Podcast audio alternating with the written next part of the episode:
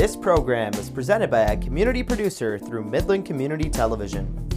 The City of Midland and MCTV are not responsible for the content of the program. The views presented do not necessarily represent those of the City of Midland or MCTV. If you would like to produce your own program, contact MCTV at 837 3474 or access our website cityofmidlandmi.gov slash mctv. We hope you enjoy the following presentation.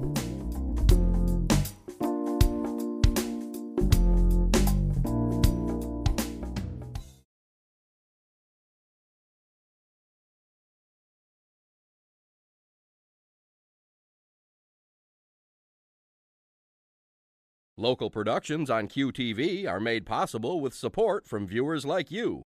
Thank you. Welcome to our innovative edition of Junia Doan's a Spark. This is a four part series about life on the Mississippi River as I experienced it. I hope you'll enjoy following me on my adventure.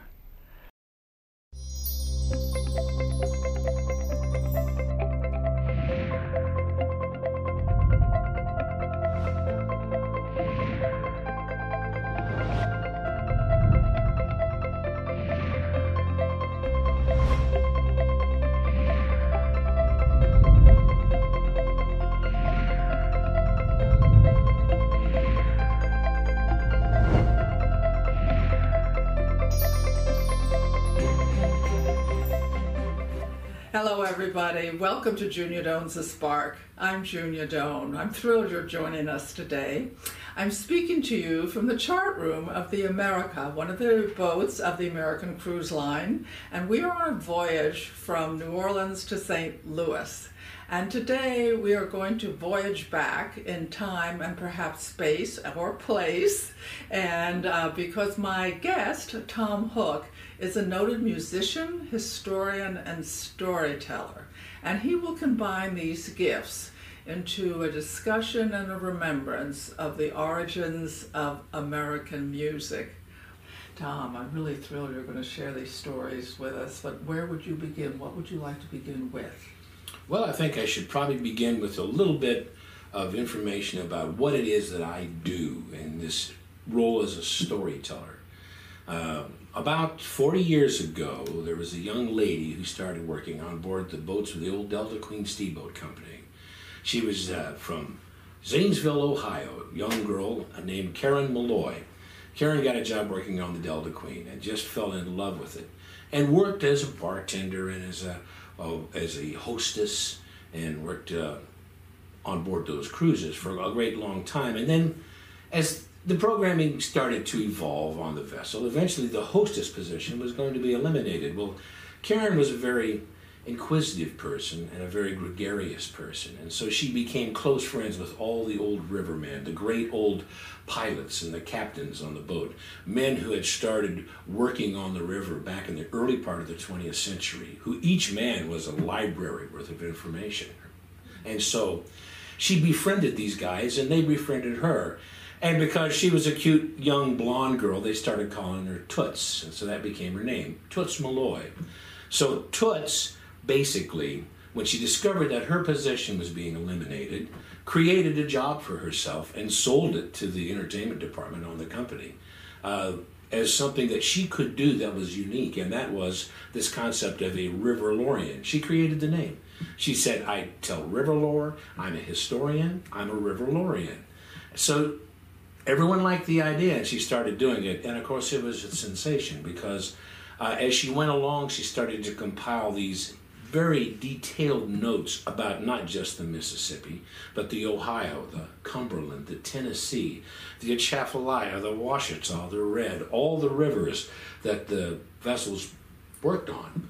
So the whole concept of a river lorian really started with her and that name has almost become generic now, used by numbers of companies for an onboard vessel historian. And that's what I do. So my job here is to tell stories about this wonderful river that we're working on, but also to give more than just stories, to give facts, to answer questions, to try, in her words, make the river more of a friend and less of a stranger. That was one of her oh. by phrases.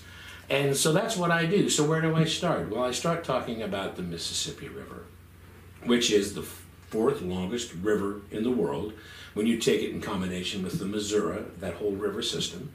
It is the largest river in this country. It drains two thirds of the United States. Every drop of rain that falls between the Rocky Mountains and the Appalachian Mountains, from the Gulf of Mexico all the way to as far north in Canada as you can go, comes down the Mississippi River eventually and passes right past New Orleans. So it's a huge river, a huge watershed.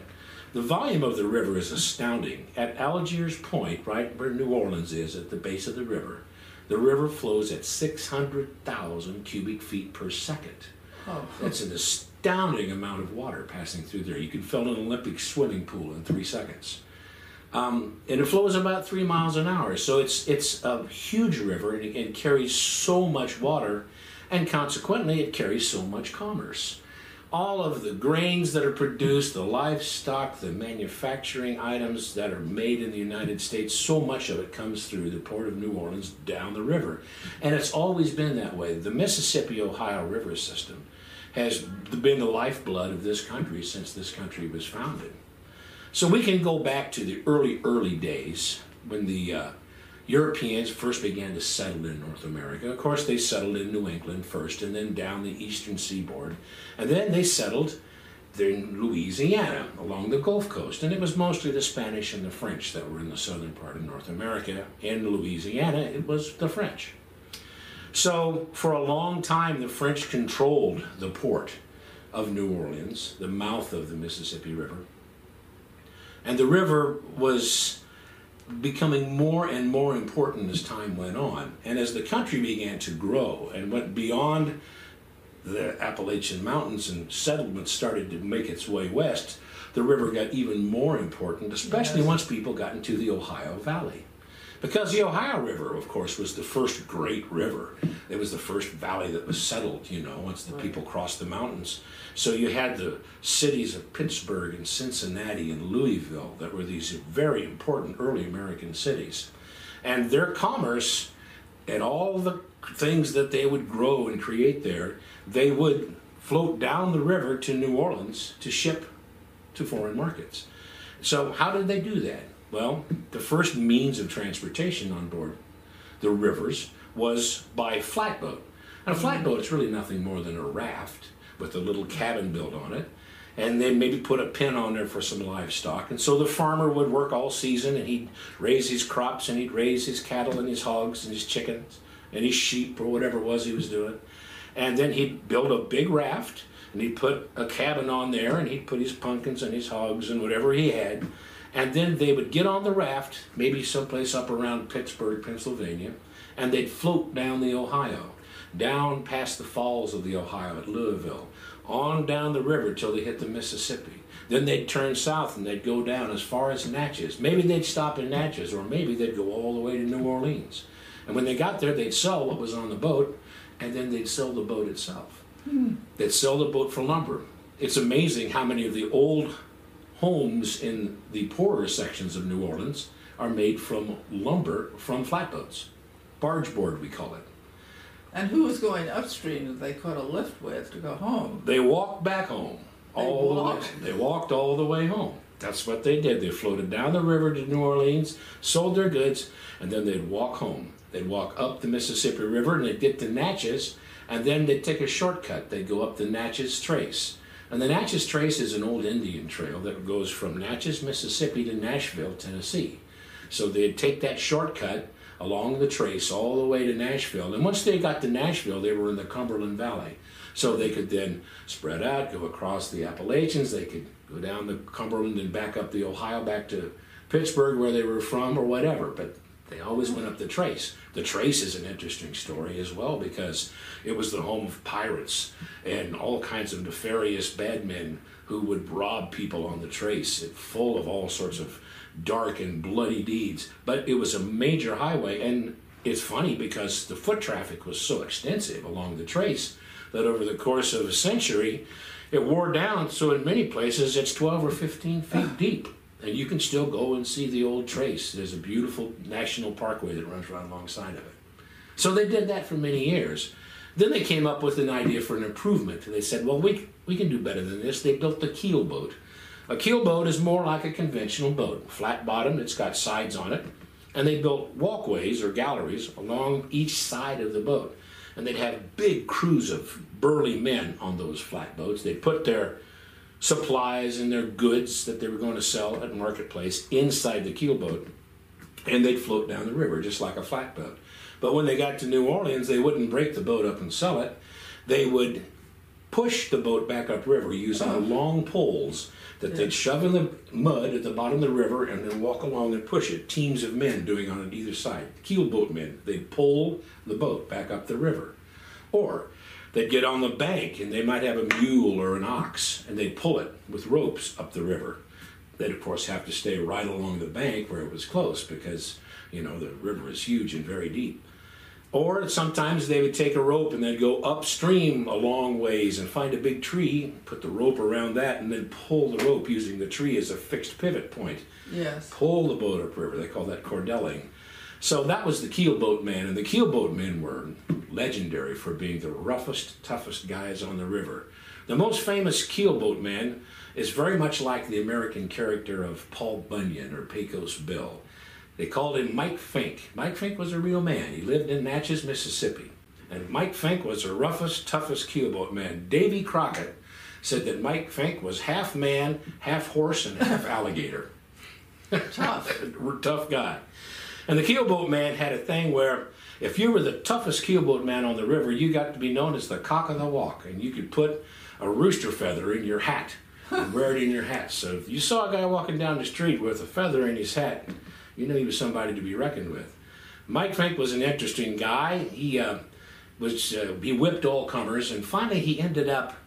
He was out, I think, in the mountains, and uh, he got into a. One of his favorite tricks was to get one of his buddies to stand back about 20 or 30 yards after they'd been drinking whiskey all day and put a cup on his head, and a tin cup, and then Mike would take his pistol and he'd shoot the cup off the guy's head. And uh, so he was doing that to a fellow named Carpenter, who was one of his friends. And um, Carpenter put the cup on his head, but Mike had had one too many whiskeys, and he missed the cup, and he hit Carpenter instead. And uh, so, unfortunately, all of uh, Carpenter's friends were there at the time. They didn't approve of that too much, and so that was the end of Mike Fink. But uh, that's a true story, and he was a real guy. That was the days of the keelboat man. But you can see that that was rough and tough work. Well, that all changed in 1811. Because in 1811, a man named Nicholas Roosevelt worked with um, the inventor Robert Fulton. Oh. And they took a steamboat, created a special steamboat, and he brought it down the Ohio River from Pittsburgh, Pennsylvania, all the way to New Orleans in 1811. They called it the New Orleans. And that boat, of course, changed the history of this country because it was uh, the first steamboat to run all the way to New Orleans. It made the trip in only about two and a half months, as opposed to months and months and months that it would take to get there on another boat. And then they turned around and went back. Went what back. did they use for fuel? Wood. Wood. Wood. Just stop along the bank and collect wood and burn it, and they used burned wood on the, the boat. Now that boat, because you mentioned how did they use fuel? Well, one of the big uh, one of the big dangers of a boat yeah. like that was fire. So they, of course, caught fire. The boat did. They were attacked by Indians a couple of times. On the way down, they had a real difficult time getting through the falls of the Ohio at Louisville. And oddly enough, that was the year of Halley's Comet. So the Great Comet appeared in the sky, yeah. and everybody thought that it was the end of the world. And uh, oddly enough, that same year was the year of the Great New Madrid earthquake. Now, that earthquake is the largest earthquake in North American history. It was so strong, it happened in New Madrid, Missouri, which is in southeastern Missouri, right on the river. It was so strong that it rang church bells in Philadelphia. Oh. It was felt all across the United States. You could feel it in Washington, D.C. They think it was about a nine on the Richter scale. Oh. Well, now there wasn't very much in the Mississippi Valley at that time, so there was no real major loss of life. But of course, New Madrid was destroyed. You know, the famous story is the New Orleans was on the river when the earthquake struck, and they were tied off to an island.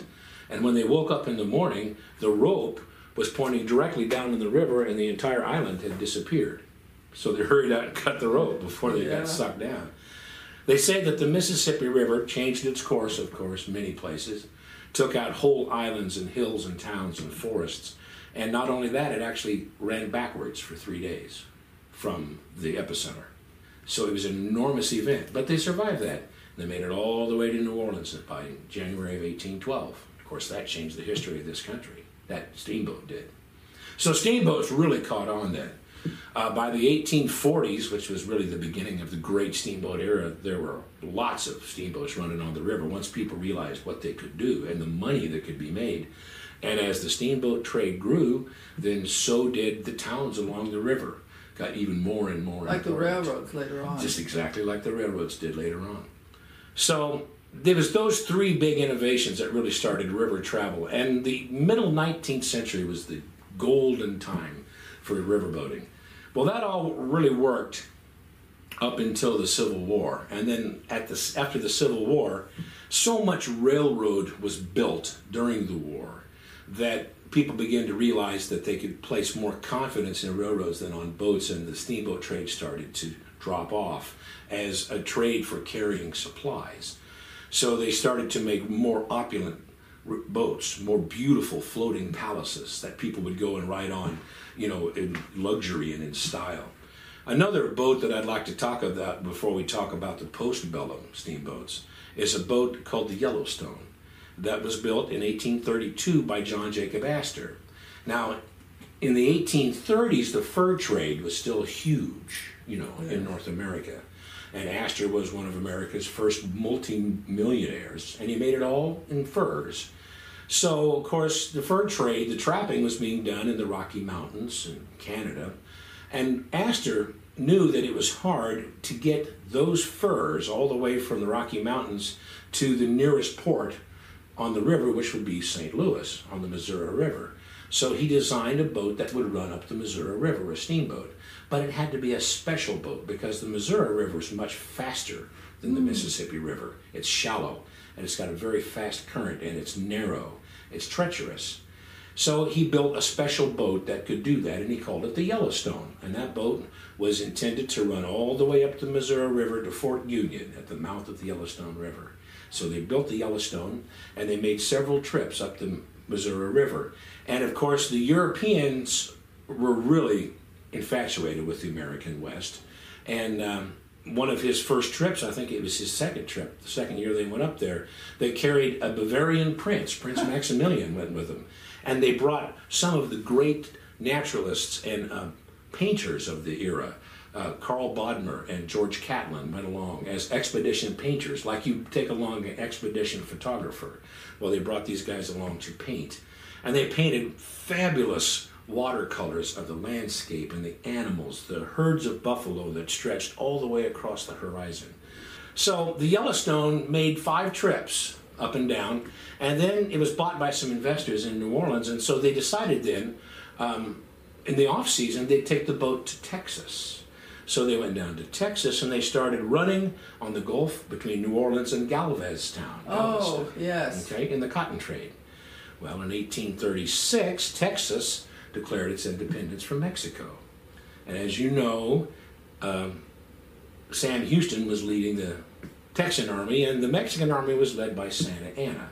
Well, of course, Santa Anna brought his army north, and he cornered the Texans at the Alamo in San Antonio, and we know what happened there.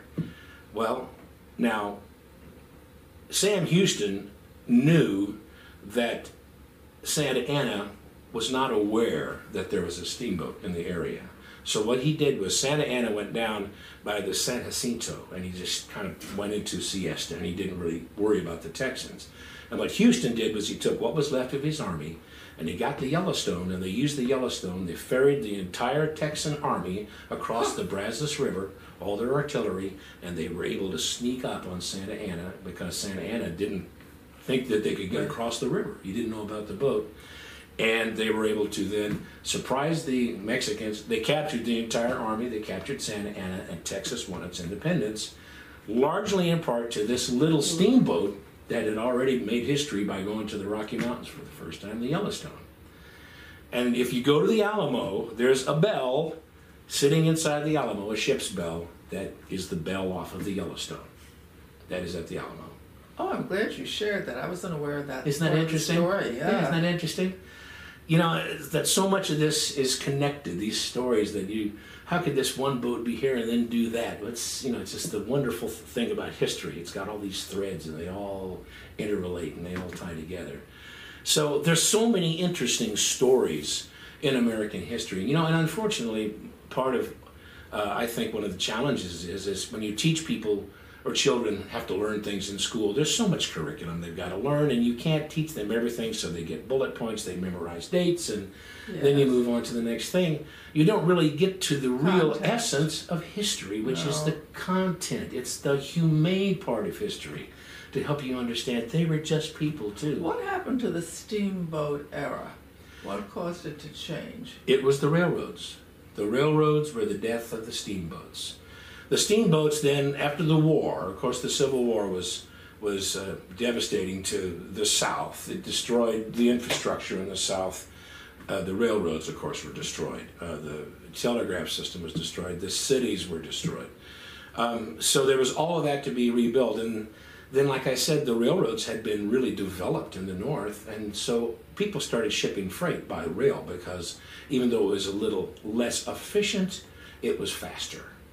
And uh, then the, so the boats relied on the passenger trade. And so the big, big river boats, the real floating palaces, came along in the 1870s and the 1880s.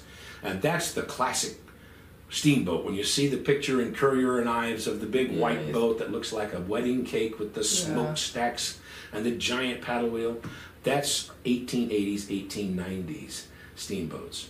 And of course, when you think about river boats, you think about Samuel Clemens, you think about Mark Twain. Now, there's an interesting story about Twain that I love to tell. Of course, Twain was born in the 1840s in Hannibal, loved the river, and of course, to him, the best thing a boy could ever aspire to be was a riverboat captain, because in his words, a steamboat captain was the most independent, unfettered spirit on the planet. He was the king, and he wanted to be a, wanted to be a, a riverboat captain. And that's what he did. He apprenticed with a man named Horace Bixby, and he learned to be a, a riverboat pilot. So he tells a story in Life on the Mississippi that I, I find interesting and poignant, but it's also one of those stories like, wow, how come I didn't learn this in school? He had a brother named Henry, a younger brother. And uh, Henry and Sam were both working on a boat, um, working for a man named uh, Brown. Brown was the captain, or not the captain, Brown was the pilot, and Sam was his cub, his apprentice. Henry was what they called the mud clerk. He was just the second clerk, he was accounting on the boat. And um, so the problem with Brown was he was really hard of hearing and he was sort of a liar. So they got into a situation where um, Henry tells Brown that they need to make a landing at a certain plantation to pick up some cotton or something.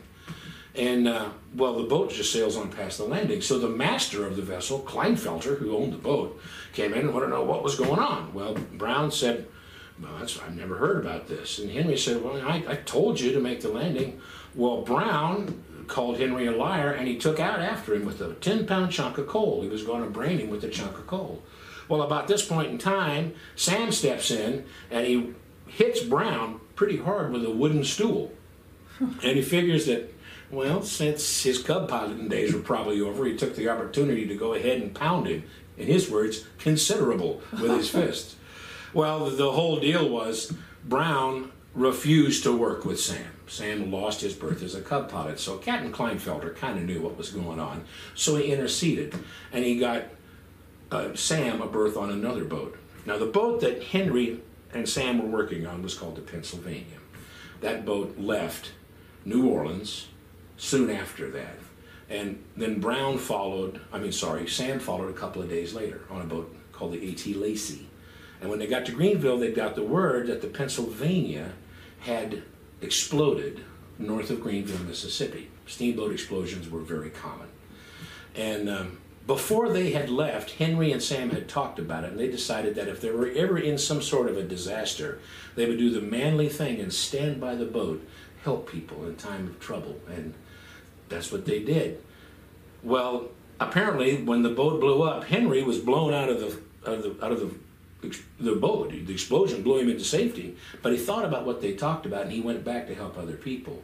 And his subsequent injuries were to prove fatal. He lingered for six days, and he died from mm. from scalds. Well, Sam Clemens was devastated by that. He felt responsible. He said that if he hadn't have got in that fight with Brown, he would have been there to protect his younger brother. He could have helped Henry. And he never really quite got over that. And it stuck with him for the rest of his life. And then, of course, he went on. He left the river eventually. The Civil War came along. He joined the uh, Confederate um, militia there in his hometown. And that lasted for a couple of days and then um, he didn't take to soldiering very much. Uh, yeah. And he, so he took his brother, he Orion. His brother was elected as the secretary to the territory of Nevada. So then Sam left. He went to Nevada.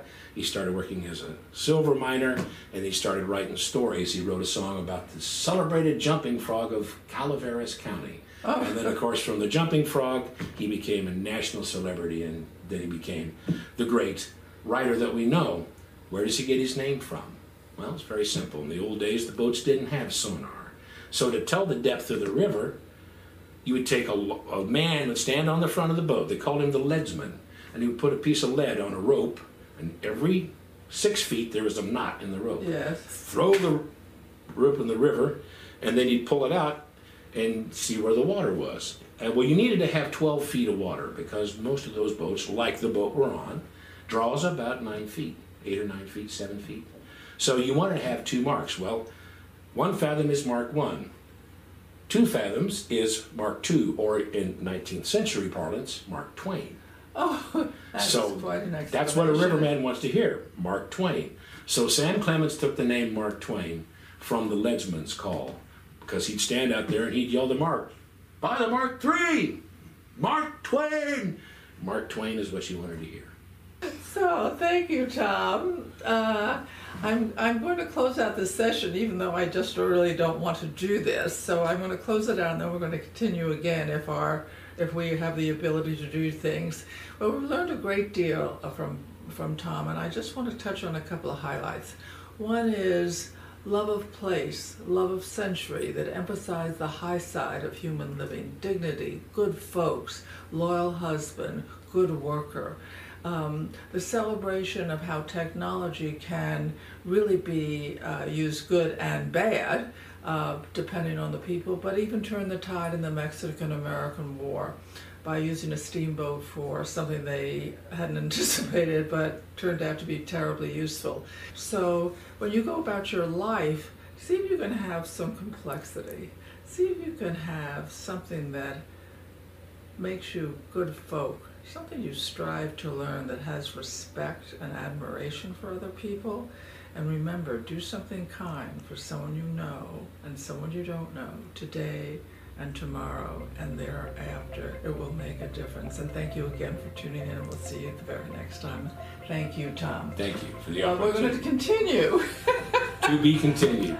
To contact Junia, send her an email at juniadonesthespark at gmail.com.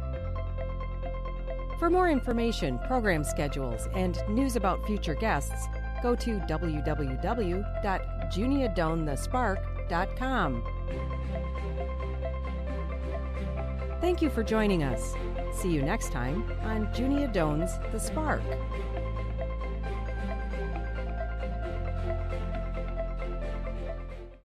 Local productions on QTV are made possible with support from viewers like you. Thank you.